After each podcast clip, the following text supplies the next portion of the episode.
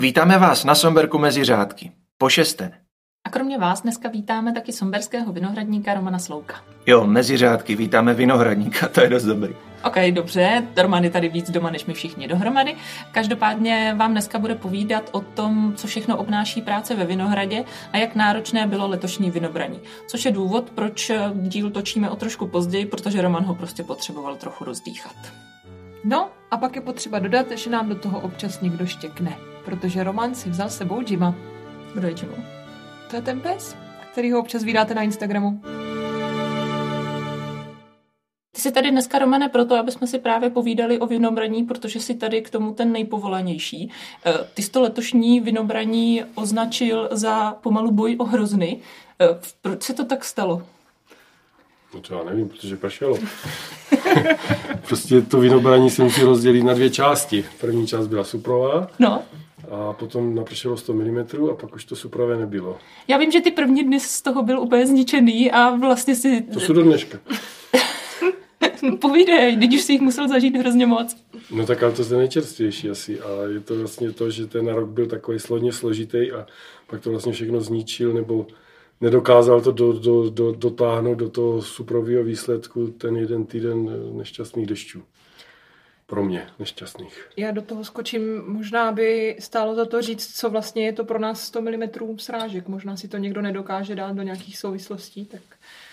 Tak jsou roky, kdy máme třeba průměr srážek na Sonberku za rok 350 mm, takže 100 je prostě 30%, ale letošním roce je to nějakých 80-70%, takže není to stolik ale prostě v podzimu a kdy vlastně všechno to, ty, ten náš produkt, ten hrozen, vlastně má vyzarávat a potřebuje na to sucho, teplo, tak vlastně dostal přesně to naopak a trvalo to týden a byl, celý týden byl mokrý a, a prostě bylo to velice špatný.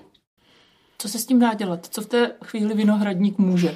No tak eh, buď se opije a tak nějak se z toho dostane, nebo prostě si řekne, že je to příroda a že to tak asi mělo být, ale prostě ten člověk v ten okamžik zřejmě nemůže dělat toho moc, může si zehnat víc lidí na, na brigádu, ale to je tak všechno, co může udělat. Jako de facto nemůže dělat nic. Žádný postřik na to neexistuje, žádný nějaký kouzelná metoda prostě na to není. Byli na tom všichni stejně? Nebo byl Somberg a tady to okolí něčím specifické? Já si myslím, že na to byli úplně všichni stejně. My možná jsme měli tu výhodu, že jsme v tu dobu měli část toho materiálu, část těch hroznů ve výborné kvalitě sklizený. Či díky tomu té poloze naší, tak my vlastně začínáme, máme vysoký cukry, takže my jsme vlastně do těch dešťů probíhalo vinobraní úplně suprově. A možná ti někteří z těch horších poloh a vyšších výnosů ještě nebyli tak daleko, jak my, tak to možná postihlo ještě víc než nás. To je Jimmy, to štěkání vzadu. To je Romanův pes. Romanova psa někdy vydáte na fotkách a dneska bych chtěl natáčet s náma, zatím to zkusíme bez něj. Ty jsi zmínil, že část hroznou se stihla se sbírat. Kdy se určuje, nebo podle čeho se určuje to, kdy začít, kdy už je to to ono? Protože like si řekne, že už to chutná dobře, už je to dobrý, ale to asi tobě nestačí. Ano, odborně se říká nějaká konzumní zralost a technologická, takže ta konzumní je, když to tomu, tomu běžnému konzumentovi chutná, to znamená, že už tam je nějaký, nějaký cukr a už to působí sladce, ale jako technologicky to ještě v žádném případě není, tam ještě musíme počkat, až opravdu ta cukr na to přesáhne 20, 20 stupňů. Mm-hmm. Takže to ještě je hodně daleko od té doby, když to začne chutnat. A podle čeho ty to určuješ? Nějakou stropovou metodou, že si řekneš, že to už je dobrý, anebo se dělají... Mm, ne, Já vím, že se totiž dělají testy a analýzy. Tak my neděláme nic tady jakoby jenom tak podle našeho pocitu, ale zjišťujeme si to úplně přesně. Mám tady takový malý lis, malý mlínek, na milu vylisuju enmičku moštu a zavezu to do laboratoře, kde nám řeknou přesně, kolik to má cukru, kolik to má kyselin a podle toho vlastně pokračujeme s tou sklizní. Mm-hmm. Buď to ještě odálíme, nebo jdem do toho. Dá se se sbírat všechno najednou? No jako celý Sonberg se nedá pozbírat najednou. Máme nějaké odrůdy a ty odrůdy dozrávají různě, takže se to nedá pozbírat najednou a i v těch odrůdách jsou různé klony, takže i tam je ještě rozdíl, takže je to dosti, tak se to nedá říct, že by se začalo sbírat. A hned se to pozbíralo všechno. To, to zní, že na to máš itinerářek na festival. Na co? No na to sklizeň. Že to musí být jako spousta papíru, kde je podrobně rozepsané tohle tehdy a tohle zase jindy. No, tak je to, je to tak. Dá se říct, je to tak jako, že to musí jaksi nabíhat. Nedá se to udělat jakoby hned. Jako a potom je tam důležitá konzultace se sklepmistrem. Ještě já můžu myslet, ale sklepmistr to přemění. Sklepmistr může myslet jinak. A já možná k tomu itineráři.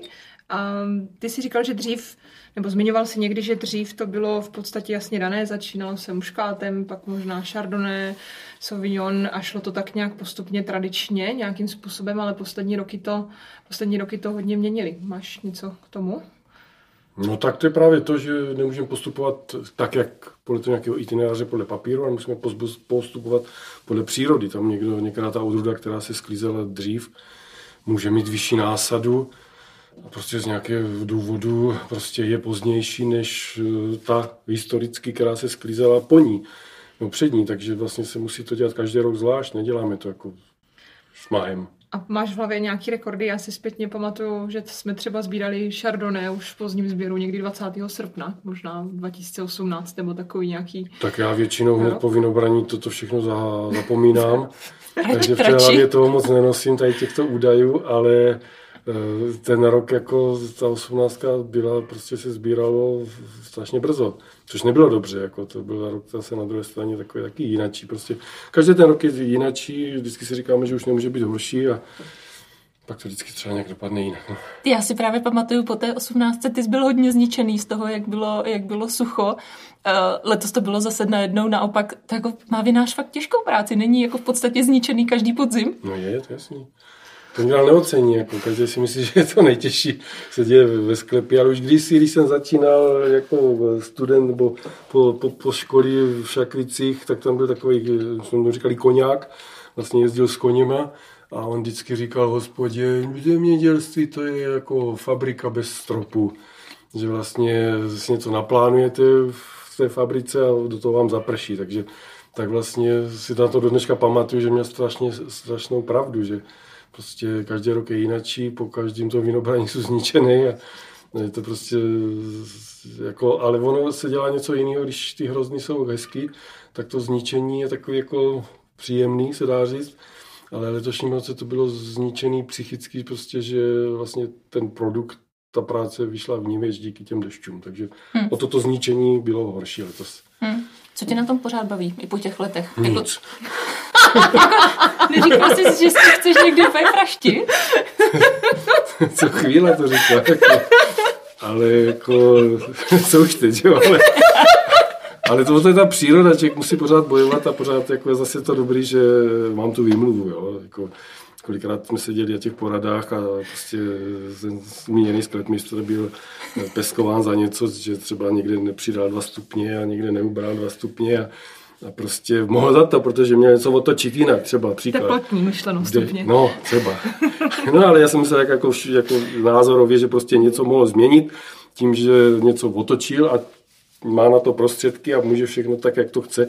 Když mu jde elektrika, tak to může ovlivnit. A když to já, když chci změnit ty dva stupně, tak nemám čím otočit. Takže prostě já pak řeknu, nešlo to otočit. No, takže pamatuju si jako z těch začátků, že jako vždycky jsme dostávali všichni jakoby takový nějaký Eh, na, nadávky, nebo dobře zmysleno prostě od toho majitele, ale prostě já jsem se vždycky vyšel tak, jak si nejli, protože jsem pokrčil rameny a co mám dělat. No. A jako ukázal si na nebe a řekl no, si, že jinak to nešlo. A každý rozumný člověk to pochopí, že jsem nemohl nic dělat. No. no tak to nám zrovna řekni, ty jsi zmínil školu v Šakvicích, jak ty jsi dostal k tomu, že teďka máš na starosti 40 hektarů? To je jako zodpovědnost jako blázen. To asi člověk nedostane v 18. Ah. To je ta otázka vlastně celoživotní. Takže já jsem těch šakvicích vlastně nastoupil se ženou, která byla spolužačka. No a dostali jsme tam být v družstvu. A Počkej, kvůli vlastně... ženě si tam nastoupil? Nebo... Ne, se ženou. My jsme, ona žena je brňačka, my jsme jako odešli z, z těch svých eh, původních bydlišť. Našli jsme si dům, byt, tedy lépe řečeno, a tenkrát ještě v té staré době to tak jako šlo, že když někdo chtěl někoho zaměstnat, tak mu musel dát byt, takže my jsme vlastně dostali byt. No a tam jsem já začal dělat jakoby to, co jsem vystudoval, to znamená agronoma. No a součástí toho, toho našeho bývalého družstva bylo 80 hektarů vinic. No a potom vlastně tak nějak byla revoluce, pak jsme se zmenšovali, zmenšovali, pak jsem nás všechno zbyl sám. No a tak jsem vlastně dělal už v tom předešlým, jsem dělal i vinohrady, i, i polní výrobu. Vlastně jsem to dělal úplně sám a pak vlastně tak to vyšlo jakoby ta nabídka dělat úplně nikde jinde, co, jinde kde vlastně to nikdo neznal, že Sonberg to byl vlastně No tak to nám možná vysvětli, protože na Somberku nejsi od těch svých 20 nebo 21. No však to tak jako šel běh. Jako, že to... Co to bylo předtím, kdy jsi pracoval? No to bylo to zemědělské družstvo, Starovičky konkrétně, v tom posledním, to se tak různě přejmenovávalo, přelívalo, rozdělovalo po té revoluci. No a pak vlastně už to tak nějak jsem dostal nabídku, jednou tankoval jsem auto, dostal jsem přitom nabídku, jestli nechci dělat vinohradníka na Sonberku, což nikdo nevěděl, co to je, vlastně to ještě nic nebylo tehdy, že? Takže bylo takový jako až zrušující a v těch prvních měsících eh, jsem to asi i litoval, musím přiznat, protože to bylo hodně těžké ty začátky, no a tak jsem se ocitl tady. No. Uh-huh. Uh, ty jsi říkal, že původně jsi se staral o 80 hektarů, teďka jich máš na starost 40. Měnila se nějak jako ta práce na začátku a to, jak to děláš teďka? Zhruba o půlku. Kromě té velikosti? Je to o půlku méně práce. Takže tak to možná vypadalo a my jsme jakoby v tom původním zaměstnání ty vinohrady dělali tak vlastně, aby jsme dali korunu a dostali jsme z toho pět třeba, takže tak nějak jako to bylo spíš jako, aby se vydělalo. Vůbec nás nezajímalo, jak ta surovina bude vypadat a jak ty keře budou vypadat a nějaká cukerna, to se nikdo neřešil. Tehdy vlastně to nějak... se bavíme někdy 90. roky třeba. No, jako, to bylo ještě ono dá, že vlastně dobře pamatuju, když naše hrozny se dostali na etiketu, že pochází od nás a to, to byl jako takový jako přelom, kdy někdo napsal, že odkud ty hrozny jsou. To, co dneska je jako běžný, nějaký přívlastky z té trati a to, to vlastně všechno, to nebylo tehdy, takže to byla jako anonymita, důležitá byla ekonomika, prostě dát tam korunu a opět získat příklad, takže to se to dělalo absolutně jinak, vlastně dělalo se to jenom prostě, aby to mělo co nejvíc za nejméně peněz.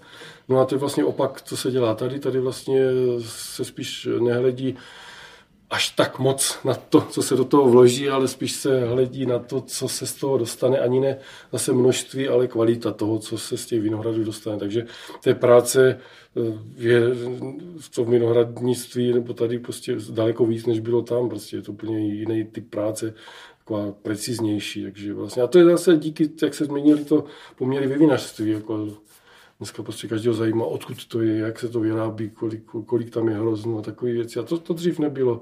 Když to opravdu ty vinohrady se dělali pouze jenom ekonomicky.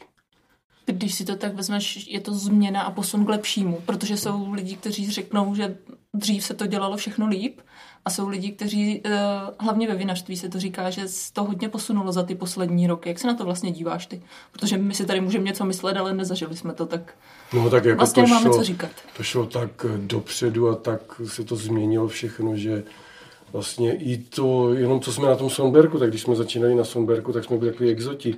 Prostě tak to málo kdo dělal, jako tu péči o vinohrady a, a, a celkově to přístup vlastně spoustu začínalo i ve sklepem, že ty vinohrady ještě jak se nezajímalo, ale ty naše majitele zajímal už ten vinohrad, jako aby byl v pořádku, aby byl prostě pěkný, aby, byl, aby, ukázal, jako aby tam dali vodit návštěvy, aby se člověk neměl za to stydět.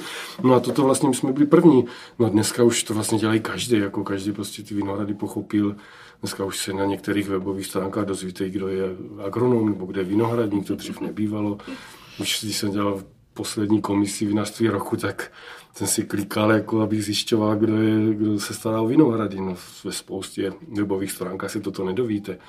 Prostě ten vinohrad je pořád ještě takový trošku to, ale mění se to, takže za, to, za tu dobu sonderskou to šlo dopředu a je to k lepšímu, ale mm, co jsme, říkám, co jsme dřív dělali jenom my, tak dneska už dělá každý. No, takže zase ta tlaťka zase se zvýšila. Pojď trochu víc přiblížit, v čem se Čo, musíš, Mikrofon. musíš víc starat, v čem jako v čem ty posuny spočívají, nad čím ty musíš čím dál víc přemýšlet. Ať bychom to vzali chronologicky, tak od začátku roku až po tu sklizeň. Tak já tak ze srandy říkám, že až půjdu do důchodu, tak budeme mít pět veličin, které budou určovat, jak je ten hrozen dobrý. Když jsme začínali, tak bylo prostě nějaký jenom cukernatost, pak se k tomu přidali jako kyseliny, tak to možná už šlo ruku v ruce s tou cukernatostí. Dneska už je tam nějaký obsah dusíku, nějaký pH, já nevím, co všechno si ještě ti laboratoře vymýšlí s tím, jak už jsou schopni to rozebrat ten mošt. No a oni to prostě řeknou těm sklepmistrům, jako, že teda toto je to optimální. A ten sklep místo prostě vidí, že to je optimální a on je pak nervózní, že to optimální není, takže Tak to tohle všechno... kolego mi dones. No, to je špatně, tam to je moc, to, já říkám, dívej se, to je žlutý a, a buď spokojený. A po letošním roce si to bude taky vážit víc. No a tak jako ta otázka zněla chronologicky během roku, No tak, jak jsem říkal, že ta sklízeň mě jakoby končím tím vinobraním a už na ní dál nemyslím. A myslím dopředu, tak už vlastně vím, co kde nám nevyšlo, i díky tomu dešti a takový. Takže už víme, jak nám to rostlo, kolik kde bylo hroznů. No a toto všechno se dává dohromady při řezu. Kdy vlastně já můžu určit eh, počet oček. Musím učit počet oček, který necháme na tom tažňu.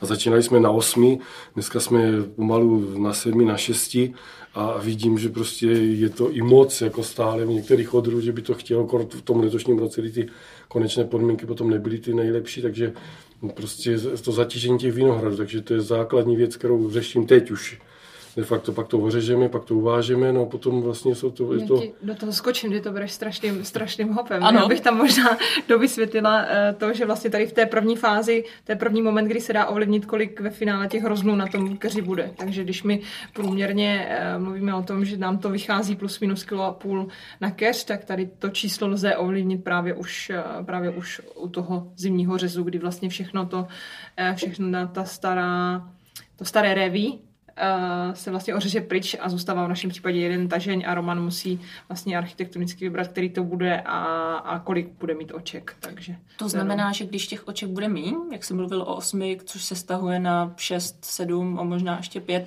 znamená to, že ten keř bude menší a bude z něho míň hroznu?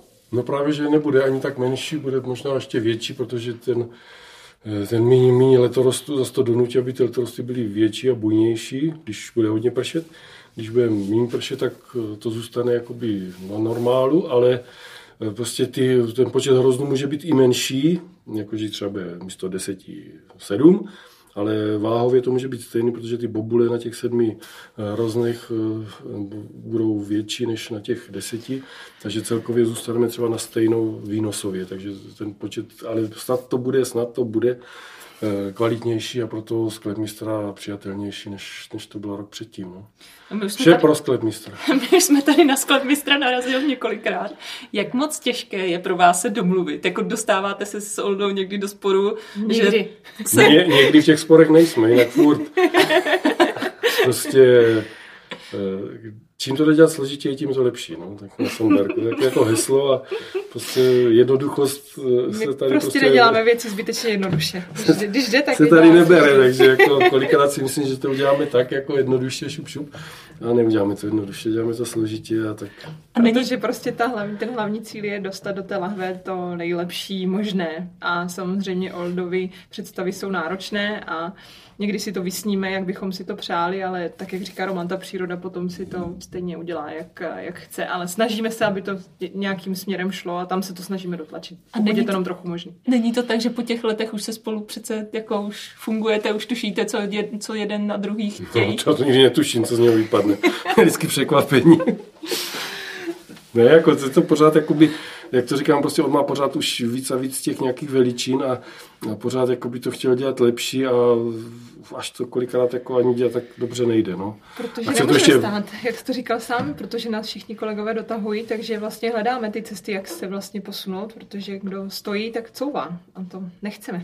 A když už to dostane, v té správné kvalitě, tak to nechce v 11, ale v 10 hodin třeba. A to je, to je, to je, to je, to je ta další problém. No. Prostě stále to jako není podle něho. No. A když by to šlo v těch 11, tak za přijdou lidi. A zase to třeba v těch 12. Takže prostě je to jednoduchý. Ne? A stále nevidím, co on chce. Počkej, tak uh, když teďka Dáša zmiňovala ty parametry, v čem se dá pořád ještě zlepšovat? To já už nevím, já to nevím. On si to myslí. pořád se dá zlepšovat, vždycky je, vždycky je co najít určitě, ale spíš si myslím, že ono to možná vypadá, že když mají kluci za sebou 15 sezon, asi 15 kampaní, takže už je nemůže nic překvapit, ale ono i v tom Vinohradu prostě se pořád děje něco nového. Já vím, uh, když jsem vlastně nastoupila, tak jsem si myslela, že jako reálně vím, co se plus minus v tom, v tom Vinohradu děje, že je nějaký padlý, nějaká pernospora, nějaký nemoci nebo uh, nemoci, které jsou známý, ale mezi tím jich přišlo spoustu dalších a pořád se to vyvíjí, takže Roman i přesto, že možná už se někdy může těšit do důchodu, kam půjde tak za pět až deset let, Ideálně ale, 10, podle dáši ideálně 10, ale pořád vlastně má před sebou nový výzvy, takže ať to jenom nezlehčujeme, Pojď nám, Romane, říct, co tě trápí aktuálně. Kromě Jimmyho, který trošku štěká, ale to nám nevadí. Asi k tomu má co říct? Asi k tomu taky má co říct, co ho trápí v tom vinohradu. To trápení toho vinohradu, to není jenom moje trápení, to asi trápení všech vinařů. Jsou to prostě choroby, nebo že, no, choroby a virózy, které tady dříve nebyly. My jsme si mysleli, že už máme vyhráno do důchodu a teďka nás to zase překvapilo nějaký esky a stolbury a prostě takové věci, na které ta naše věda ještě nic nevymyslela a prostě jsme tam tak jako, jako jakoby eh, lidstvo před koronavirem, tak my jsme v, tom, v, těch, vinař, v těch vinohradech jakoby před eskou a s tím stolburem a nevíme, co s tím, nebo víme, co s tím je to jak složité a náročné a nejisté. Jak se, jak se ty, pochopila jsem, že jsou to nemoci. A jak se to projevuje? Má šanci to člověk vidět, když jde okolo Vinohradu, jak to vypadá, co, co pak je za problém? To problém je takový, že vlastně z toho keře nedostaneme hrozný. A to je u, té, u, té jedné, u, té, u té jedné ještě je problém takový, že eh, nejenom, že nedostaneme ten hrozen, ale že ta hlava vlastně odchází úplně, jako že se za pár let uh, uschne. Takže tam vlastně u té jedné choroby, která se nazývá SK, zkráceně, takže tam vlastně přeřezáváme kmen a u té druhé choroby vlastně čekáme, jestli se ta hlava z toho nějak zpamatuje, nic jiného se s tím nedá dělat. A reálně, eh, tady, když se bavíme tady o těch dvou nemocech, tak můžeš eh, to a nemusíš přesně, ale aspoň nějak rámcově vyčíslit vlastně, co, jak moc to třeba eh, na Somberku postihuje ty keře? Je to každý 50 jistý nebo procentuálně třeba? Tak máme tady třeba odrůdu Chardonnay, kterou napadá, nebo která je poškozená stolburem a tam jsme na 20% poškození. A pak zde máme odrůdy Sauvignon a Hrínský Riesling a Pálavu. A tam máme poškození e, zase tou veskou a tam jsme třeba na 10%, ale ty čísla jako jsou dost, dost, dost velká a e, si miloninu předloni jsem se přistil, že ke konci vegetace, někdy v srpnu už se mě nechce chodit do Vinohradu a pak jsem zjistil tím, že vlastně je to tak strašně vidět, že to tam je ty choroby, že prostě už mě tam nelákalo je to prostě špatný pohled. No, teďka to jakoby, eh, máme nějaké vyrezávání těch hlav, no, přepulování kmínku a, a, takže eh, pořád nám to narůstá, no a jak, jak, když to skončí, nevím, ta odrůda Chardonnay, ta je prostě úplně na zvážení, jestli ty hlavy podsazovat tou samou odrůdou a asi vůbec ta odrůda Chardonnay jakoby neskončí časem, že tak decimovaná tím stolburem, že je to hnusný. Určitě, určitě na to uh, spoustu výzkumů ví se už, proč to napadá tady ty burgundské odrůdy, jako Chardonnay, myslím, že Rolanda Bílá je taky taková náchylná, už něco slyšel? To si teda myslím, že nevím, jestli tam takový výzkumy jsou, no prostě asi to chutná, tam jsou nějací přenašeči, jsou to nějaký křísy, kteří, kteří sají na těch, uh, na těch rostlinách a vlastně při tom sání předávají ten vír do té rostliny, takže tomu křísu zřejmě chutnají ty odrůdy burgundské, tak jako e, spoustu odrůd chutná srnkám, tak i křísům asi ty šťávy jsou prostě nějaké lepší u toho šardone, tak to napadají. No a u té esky tam je to vlastně zase říká se, že tam v těch eh, kmíncích jsou vodivá pletiva a když ta odrůda má přirozeně ty vodivý pletiva úzká, malá, takže vlastně ta, ty houby to zaplní a už tam neproudí ta míza, když to některé odrůdy to mají jakoby ten tok, ty trubky v tom kmínku silnější, takže tam mají, když se něco zanese, tak eh, to tak neškodí a mm, není to potom neprojevuje se to tak. Bavíte se o tom mezi sebou i s ostatními vinaři, jestli ten problém mají všichni, nebo zase jestli je to nějaké lokální? To je problém, dá se říct, evropský. No a už jsem slyšel prostě, že některý majitel chtěl toho vinohradníka pomalu požalovat k soudu, že mu zničil vinici. Prostě neznalost tady prostě v té vinařské praxi těchto chorob prostě je to vlastně nový a ještě i ti majitel ještě tomu pořádně nerozumí nebo neví, že to je vlastně, že to nespůsobil ten člověk, ten, který se o to stará, že to prostě jako je silnější než my. Dá se s tím něco dělat, jako můžeš se upínat k tomu, že stejně jako se v minulosti povedlo zbavit některých chorob, tak jako už koukáme na to, že se zbavíme i tady těch, nebo tam ještě zdaleka nejsme? No, zatím teda my máme spíš takový té esky, takový jakýsi princip nějakého zacelení ran, musí mít ran, zacelení ran a vlastně nepustit tu chorobu dovnitř, ale to se musí dělat celý život. Teď jsem dostal nějaký leták na nějaký přípravek, 25 let se to musí dělat. Vlastně začne se prvním rokem a skončí se 25. protože pak už asi už to nemá cenu dál dělat, ale to je prostě strašně, jako každá rána, která se na tom kmínku, na tom keři udělá, se musí něčím zatřít a 25 let se to musí dělat. To, taková je zatím praxe kterou my budeme dělat. V podstatě zatím vím, že probíhá spíš monitoring, že? Že lítají drony. A no tak to je zase další taková jakoby, cesta, jak vlastně to zjišťovat nějak dopředu. Ale je to zase takový výzkum, vlastně je to vlastně nějaký pilotní program, jenom, který se zatím zkouší, zatím se sbírají nějaké informace, ale jakože by vlastně, bude to jenom tak, že se bude vědět, že ta choroba tam je, ale co s tím dál, nebo co s tím, jak tomu předejít, zatím asi teda prostě nepustit tam ty houby dovnitř, protože to je soubor, tajské soubor třeba 50 hub, které tady jsou prostě od, od, od, od prvopočátku, ale proč začali škodit třeba posledních 10 let, to nikdo neví. No. Tak jak prostě se koronavirus rozšířil zrovna teďka, tak prostě se rozšířily ty houbové choroby. To je vlastně velmi trefný přirovnání, no, s tím. No, jako spoustu, jako vidíme, že tu bezmocnost, co máme my ve Vinici, máme pomalu jako v tom lidstvu. No. Mm. Uh, budete rok, co se vysazoval nový vinohrad. Bylo to částečně i kvůli chorobám, anebo proto, že bylo potřeba ten vinohrad prostě obměnit? To bylo čistě to, že se potřebovalo obměnit, když ten Sauvignon, který jsme vlastně předtím klučili, ten starší, určitě tu chorobu měl. A to Chardonnay, který jsme klučili, taky vlastně to staré, tak taky to mělo, tady tu chorobu. Tak to bylo, ale hm, spíš jako už byl jako, jako přirozený eh, proces vyměny eh, těch starých keřů a starých sponů za novější, modernější. Ale ještě taková napadlo, jak jsme si oni říkali, že to vlastně ne, ani nevysázíme, že tak hrozný podzim.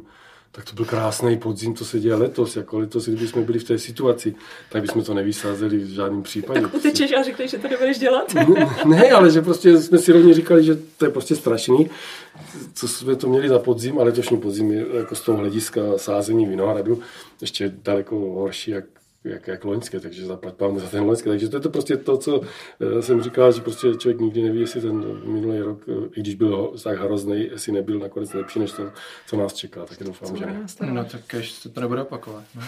jak to je vlastně s tím pravým časem na výměnu vinohradu? Protože ono, já kolikrát slyším takové ty příběhy, jak někdy je, nevím, 40-letý vinohrad a, a bere se to jako měřítko kvality jak vlastně starý má být vinohrad, aby byl v nějaké optimální kondici? Ty vinohrady, co zatím teďka rušíme, tak to jsou ty vinohrady, které se sloužily dříve, jak, jak já jsem popisoval ty svoji práci v tom bývalém družstvu, vlastně dát korunu pět získat, takže eh, to byli potomci tady tohoto hospodaření.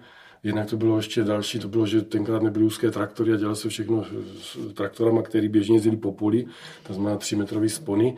No až potom jakoby nás, to tak jako jednak to byly choroby, jednak výpadek keřů, eh, široký spony, tak prostě to bylo ta jednou druhá Chardonnay a druhá vlastně hm, víme dopředu, že potřebujeme ten moravský muškát který tady máme historicky a který tady chceme mít, takže ho potřebujeme obnovit a že ta obnova bude trvat zase třeba 4-5 let, až bychom dostali stejně kvalitní porost, jak ten, který zase už je po té staré době, 3 eh, metrový a potřeba už je vyměnit, takže jsme to, to šli tak jako cíleně dopředu, jsme přemýšleli, že to tak musíme udělat a proto jsme to tak udělali. Aby to na sebe nějak jako plynule navazovalo? Ano. Přesně tak, aby se nestalo, že najednou budeme mít o půlku muškátu. Nebo celý. Nebo ocelej. To je fakt, že to by tady byl problém, že? To by byl problém.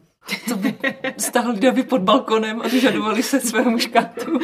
Ty jsi mluvil o tom traktoru. Na Somberku je takové specifikum, že tady se sbírají hrozny výhradně ručně. Proč to tak je?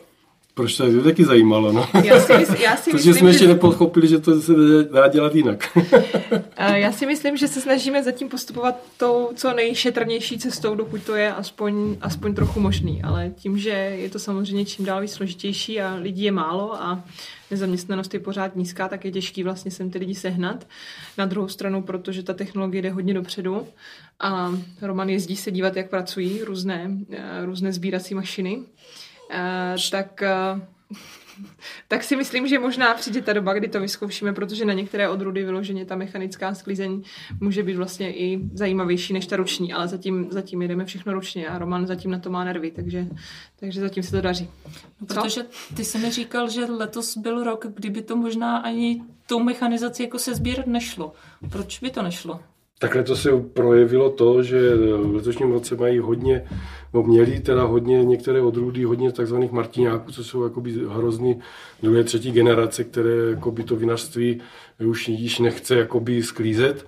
No a stalo se to, že některé odrůdy vlastně ty martiňáky měly tak jakoby zralé, nebo zralé, že vlastně šli te, v tu dobu sklízně se třeba s tím kombajnem, takže se dostali do toho moštu, těch odrůd, které se vlastně měly sklízet eh, a kdyby se dělali ručně, tak se sklídili jenom hrozně. Jenomže tím, že to udělal tím kombajnem, tak ten kombajn oklepal i ty martiňáky, které jsou vlastně v tu dobu eh, určitě se nedají konzumovat ani, takže jsou hodně kyselé a málo sladké a to způsobilo, že ten výsledný mošt tady těch odrůd tímto sklizený byl strašně kyselý. No takže to vlastně byl jeden ten problém a druhý problém byl až na konci vinobraní, kdy vlastně eh, my jsme tady v některých odrůd vlastně sklízeli jenom ty zdravé hrozny po těch deštích, jenom ty krásné žluté no a vlastně kdyby jsme nám poslali kombajn, tak by to semlel všechno dohromady, takže by se nám nepodařilo vlastně zachránit to eh, zdravé z těch poškozených hroznů, což nám se podařilo. Takže to byly dva aspekty, co by ten eh, kombajn nezvládl. No ale v tom běžném roce by to ten kombajn zvládl. No a zatím jsme to... Ten... Kdy jsi naposledy zažil takový běžný rok? No asi nikdy, ale...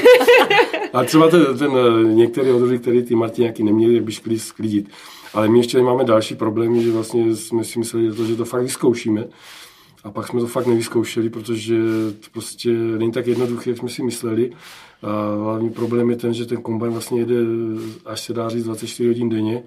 Když to my ten sklep máme postavený tak, že vlastně nemáme žádné nějaké zásobníky těch eh, sklizených hroznů, což eh, vlastně nám dělalo, dělalo problémy, takže jsme do toho nakonec nešli a já fakt už jako po letošním roce nejsem si jistý, že eh, do toho někdy půjdeme. Protože... Já, to asi, já to asi upřesním, protože samozřejmě na kombajn přijímací linka, aby se ty hrozny potom dostaly do sklepa, musí vypadat úplně, úplně jinak než ta linka, kterou máme, respektive my máme v podstatě jenom třídící stůl a, a, a potom separátor, takže my to máme vlastně hodně jednoduše, protože v tomto případě, vidíš, to máme jednoduše, jednoduchosti je krása, uh, takže takhle to máme jednoduše, proto pro ten kombajn by to bylo, by to bylo náročnější, ale uh, já do toho ještě vstoupím, abych to upřesnila, protože letos, když jsme tady měli uh, sběrače dobrovolníky, tak ti třeba vůbec netušili, co to je Martiňák a proč se tomu tak říká, tak já to jenom upřesním pro posluchače, je to uh, hrozen, který by tradičně byl v podstatě zralý a v té dobré kondici až na svatého Martina, takže vlastně v podstatě třeba o tři týdny, o měsíc později než, než jindy. Takže když se sebere, seberou ty martiňáky, tak prostě potom je v tom šílená kyselina a málo, má, malá cukarnatost nízká. Ještě jako přesním jako normálním roce, my když víme, že ty martiňáky, ty odrůdy některé to mají, tak se snažíme vlastně ostříhat na zem, protože nám to bere vlastně tu sílu, kterou by dostali ty, ty hrozný první generace, které sklízíme. Takže to dáváme na zem, ale letošním roce bylo tolik a tolik práce s těma hroznama, hm, aby jsme vůbec eh, dokázali ty vinohrady dostat do nějakého stavu, který jsme zvykli. Takže vlastně na ty Martiňáky vlastně nebyl čas je ostříhat. Takže proto tam byli, ale zase to ruční práce, kdy ten rozen se musí, ten vinař se musí projít a ty hrozný vystříhat na zem. Já možná odbočím od sběru úplně na ten no, začátek. Protože ten už máš, nechci vůbec bavit letos. Ten už máš za sebou, ale máš před sebou ten řez. Uh, já jsem se tě chtěla zeptat, ty totiž eh, ten řez na některých keřích zkoušíš různě. Konkrétně na Sauvignonu máš nějaké pokusy, kde stříháš uh, na jeden tažen, někde možná navíc, někdy stříháš na kordon, jestli to říkám dobře. Co znamená proč zkoušíš takové věci? A, a možná co, by bylo dobré taky říct, co to vlastně ten řez je. Třeba to nikdo neví. Já to samozřejmě vím. Ale... a Martina to Pro vás nezasvěcený, co nevíte, co to je řez, tak je to to, Děkuju. že se odstraní vlastně, když teďka půjdete po vinohradě, tak vlastně všechno, co bylo zelené, co mělo listy, jak tam v tom vinohradě zůstalo listy odpadly, někam odplavali a zůstaly tam jenom ty letorosty a z těch letorostů vlastně my chceme jenom 8 oček nechat na příští rok, to znamená, teď je tam třeba 200 oček a my chceme jenom 8 oček na jednom letorostu zachovat.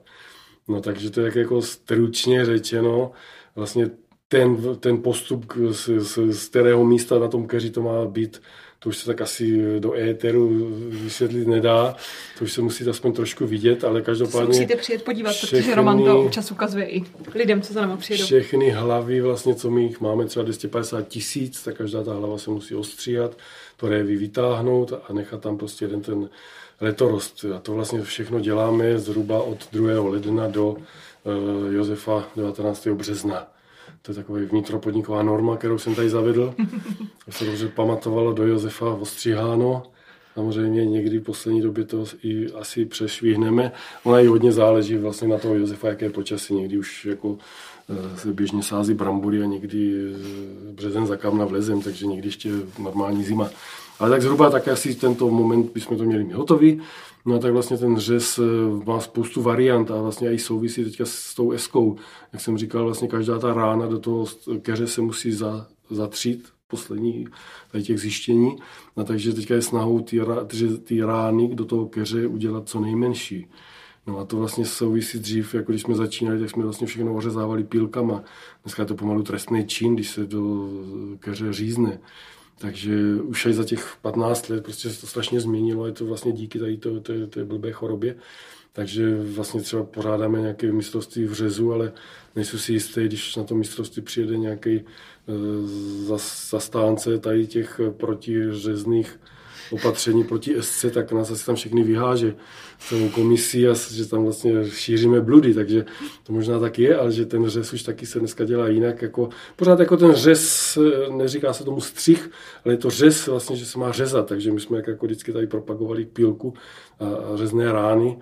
Bohužel teďka je to, jak říkal, jsem řekl, tristný čin, toto se snažím říkat těm lidem, ale v nich to prostě tak je zakódovaný, že chtějí řezat, chtějí ty velké rány, ale takže takový boj s nima. No a to vlastně všechno se teďka bude dít tady v těch prvních měsících příštího roku. Mně zůstalo v hlavě jedno slovo, co řekla Dáša. To je kordon, jestli se nepletu.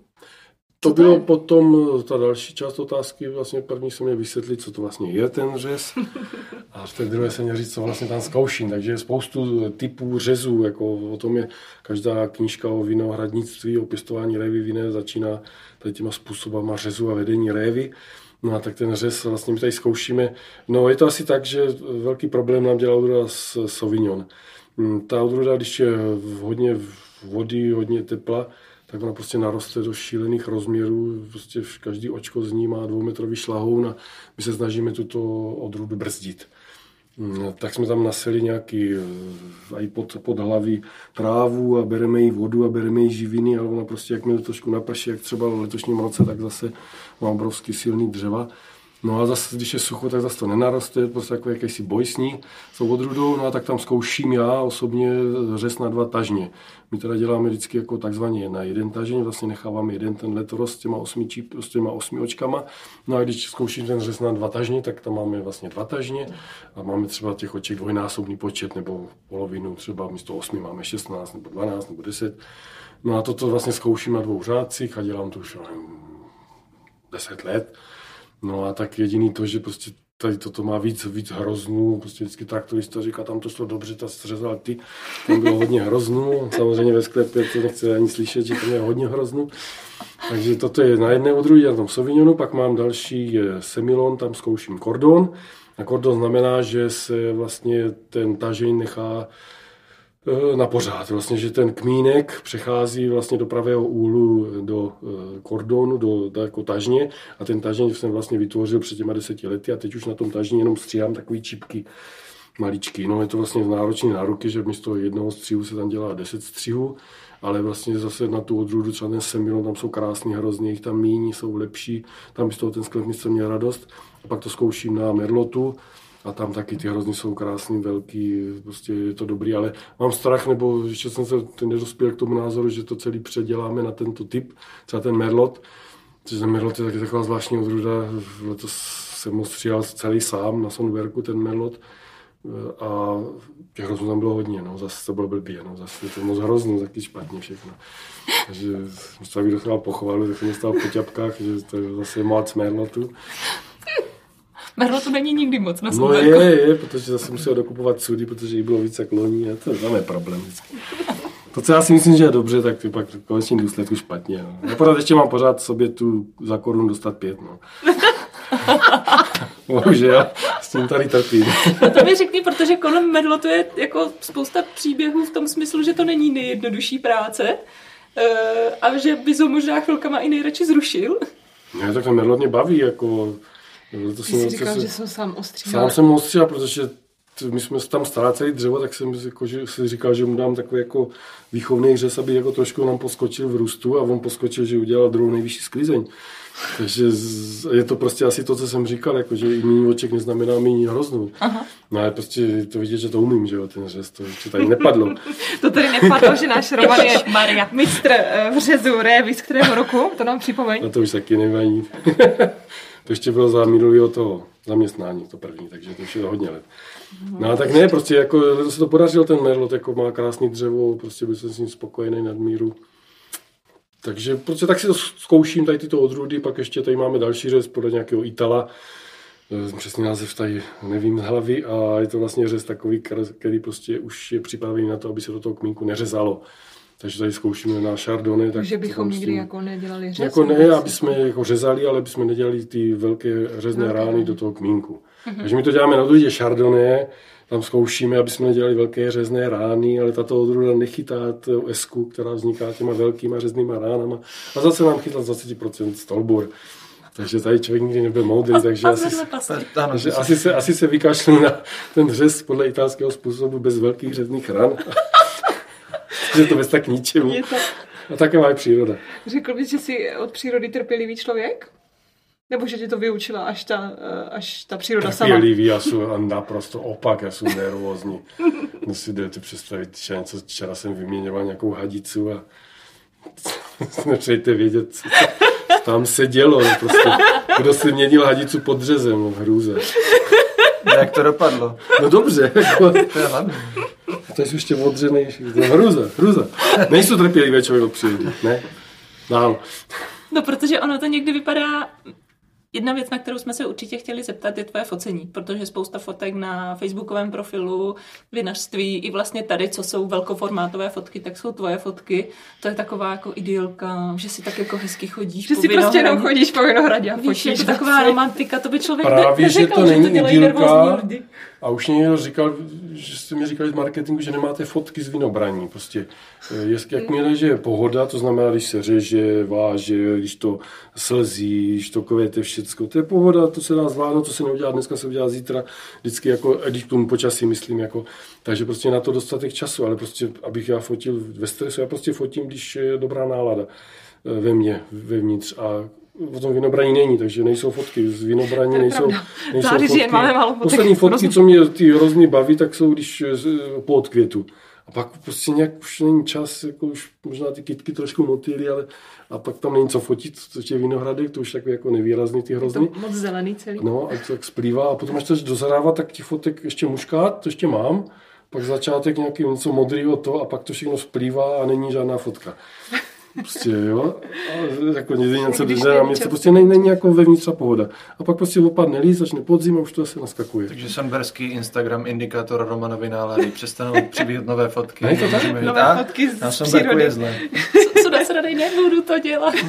Ne, tak musí být jako pohoda, jako, že musí vidět to hezký, jo. A které to období máte nejradši? Z toho no kromě toho vinobraní všechno. Všechno. no a my jsme vlastně u té péče tak nějak přestali u toho řezu, zmínil jste vázání, to se dělá teda potom, jakmile se to nařeže. No, jak se to nařeže, jak se to uváže. to je velice jednoduchý. A zase prostě na to... Na to Ale tam je na... taky docela deadline daný, respektive tam je potřeba spěchat, že jo? protože když by se to nestihlo, tak co se stane? Když se to nestihne, jak se to ulámou ty očka, udělá takový první podlou, ne, nechtěný, ale vlastně tam to, ano, tam to vlastně už jako dobíhá, ještě není dořezáno, už se váže. Takže tam už to jako začíná být jako, že těch lidí přibývá, ona i přibývá v dny a teploty, takže člověk se líp cítí. To asi tějí tím, že prostě mám rád takový jako by to jaro, léto, pak nic a vůbec nic, vlastně jaro, léto. takže potom jako i ty, ty práce pak vlastně už ti lidi jakoby je víc, už jako dojíždějí i ženským, my vlastně se snažíme ještě takový jako trošku toho, že snažím se dělat dřez jenom, co snažím, na Sonberku řežou jenom chlapy. Nikdy jsem nedovolil řezat ženám, když v té mé bývalé práci zase řezali jenom ženský. A ty to vlastně řezali takovým způsobem, že jenom oko zakrátili to nej, nejslabší. Prostě ženy nemají tu sílu v rukou. Tak je Jako to to jsou dneska tu materiály elektrické už No, no, ale to prostě ne. To, máme jedný a to má náš traktorista. Stará škola. No, a to jsou stará škola, ano. Prostě. Ale jsou jako, když děláme ten, eh, ta soutěž v tom řezu, tak je eh, i kategorie žen. A stříhají dobře ty ženy, jako, ale prostě mi to Ne, připadá jako, jako, no, ne, na Sonderku, taková bez bab se řeklo. Takový Karlštejn. Ale jak to dopadlo na. Karlštejně. Na Karlštejně to taky dopadlo, takže nakonec se Zatím, vrátil. zatím jsem to vždycky poznal, že to byl chlap. teda. že to nebyla ženská. Takže, takže řežou jenom chlapy a pokud vlastně přijdou ty ženy na to vázání. No a třeba ten problém byl v letošním roce, kdy vlastně v tu dobu zavřeli hranice. Nechtěl, jak jsem řekl, že si zavřeli hranice a zase nebylo s kým vázat. A to byl velký problém. Pak vlastně tady vázali ženy a byly to třeba ženy z restaurací, protože ty byly v tu dobu zavřeny. Takže nám tady vázali jako žen, ženy, ženy z restaurací. Letos to bylo vůbec divoké s těma, s těma lidmi. No a pak teda zapať pambu na ty zelené práce už zase se to povolilo, ty hranice, takže to, taky je. A zelený práce teda, když jsme přeskočili do dalšího období, to je co? Tak zelené práce vyžadují zelenou barvu, to znamená, že se dělají za, za to, když ta reva už má listy. Na ty zelené práce vlastně musíme, ty letorosty si rostou, jak je napadne. No a my chceme, aby rostly do té drátěnky, to znamená, aby vlastně zaujali ten prostor úzký a aby vlastně dělali ty krásné řádky, které vidíte teďka nebo během celého roku. No tak vlastně to takové zavádění těch letorostů do, do, to, do těch drátěnek, je to odstraňování těch, vlastně ta rejva si nedělá, že my necháme šest oček a ona těch šest oček vyžene dál, ona si vybere ještě dalších deset oček, jedny očka jsou jako při zemi, to znamená, to je práce takzvaná čištění kmínku a druhá, druhý očka vyrostou. To jsme tady měli s Honzou čištění kmínků. S Honzou Stávkem. Ten říkal, že jsou na to výborné jeho děti. Ne, děti, no, To počkat, ta zelené práce jsou teda pro holky nebo pro kluky? Ženy práce tam už to nerozlišuju. Jako není tam Tam zase na těch zelených sáhla? pracích zase jsou šikovnější ženy, tam není potřeba jako té síle, takové té hrubé, a tam je spíš jako ta ženská pečlivost, takže tam vlastně My zase jsme líp, líp ženy. vyvážení. A jsme. No nejsme, jako těch chlapů je potřeba míň. Tu zimu. Potom jako jsou lepší ženy, jako na tu, tu práci, tady tu zelený práci. No. Jde to dělat strojově? Zelený práce, No, vylamování na jasně, to dělá tak jako, takovou, takovým způsobem, že pak to vlastně je to za tu korunu dát a pět dostat zpátky. Takže, Takže na to slouží tady- ty stroje a my vlastně tady chceme pořád to dělat Tady teda jako zase jsou zásadní, jako tady bych ty stroje nesnesl během Na roku. zelený práce. Jako na ty zelené práce, tady jako bych jako byl proti tomu. Ale jako zase, když ten podnik je udělaný tak, jako, nebo ten vinohrad tak, aby vlastně dělal takovou, takový ten, ten, ten lepší, nebo to průměrné víno za průměrnou cenu, tak jako se musí dělat touto, tímto systémem, jako tím strojovým.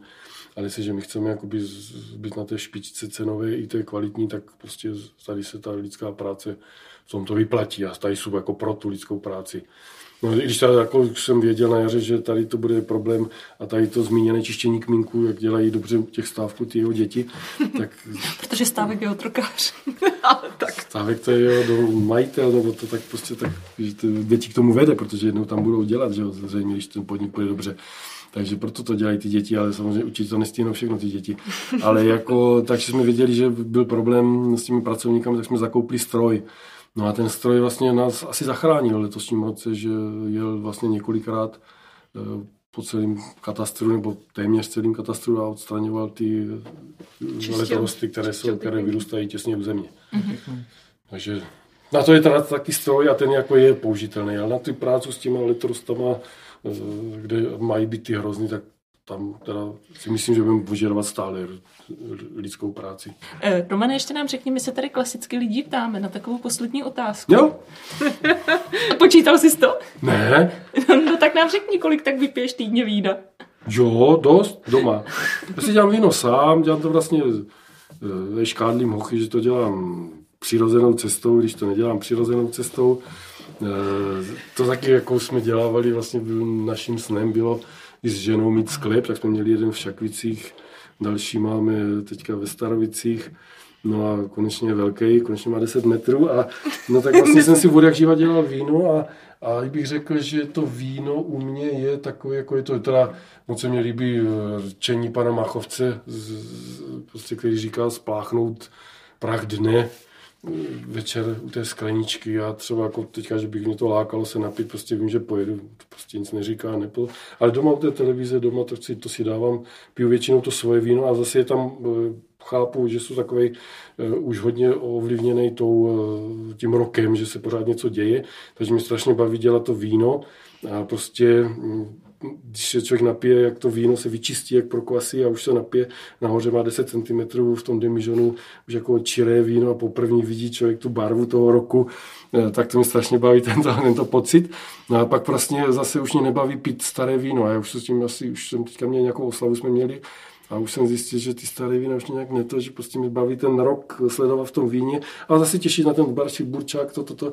Takže jako, to, to sami už jako cítím, že prostě už v té práci no, se vždycky ptají, jak, jak hodnotíš eh, rok nějaký dozadu, tři roky, jo, já nevím, to, mě zajímá ten dopředu, jako, takže jako to, to jsou, ovlivněné tady tímto, že vlastně ta, ale ta otázka zněla jako výpil, takže dost, ano, ano, ano, to se vrátím, sedmičku denně určitě.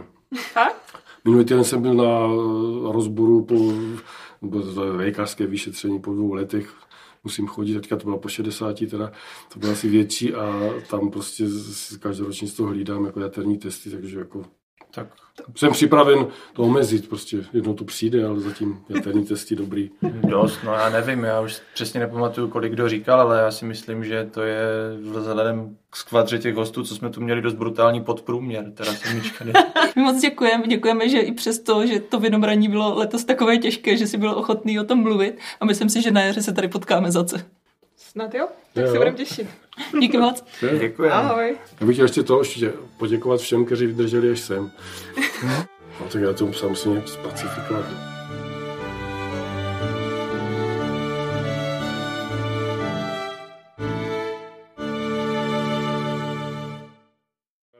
Když jsme byli s Zoldem někde na nějaké výstavě, někde, nebo výstavě v nějakém veletrhu, když jsem viděl ty mladý francouz, jak to plivou po sobě, to jsou, to jsou ne po sobě, jako do těch, do těch nádob a to lítá vedle nich a oni se trefí do toho. Prostě úžasný kousky s tím dělají ty mladí.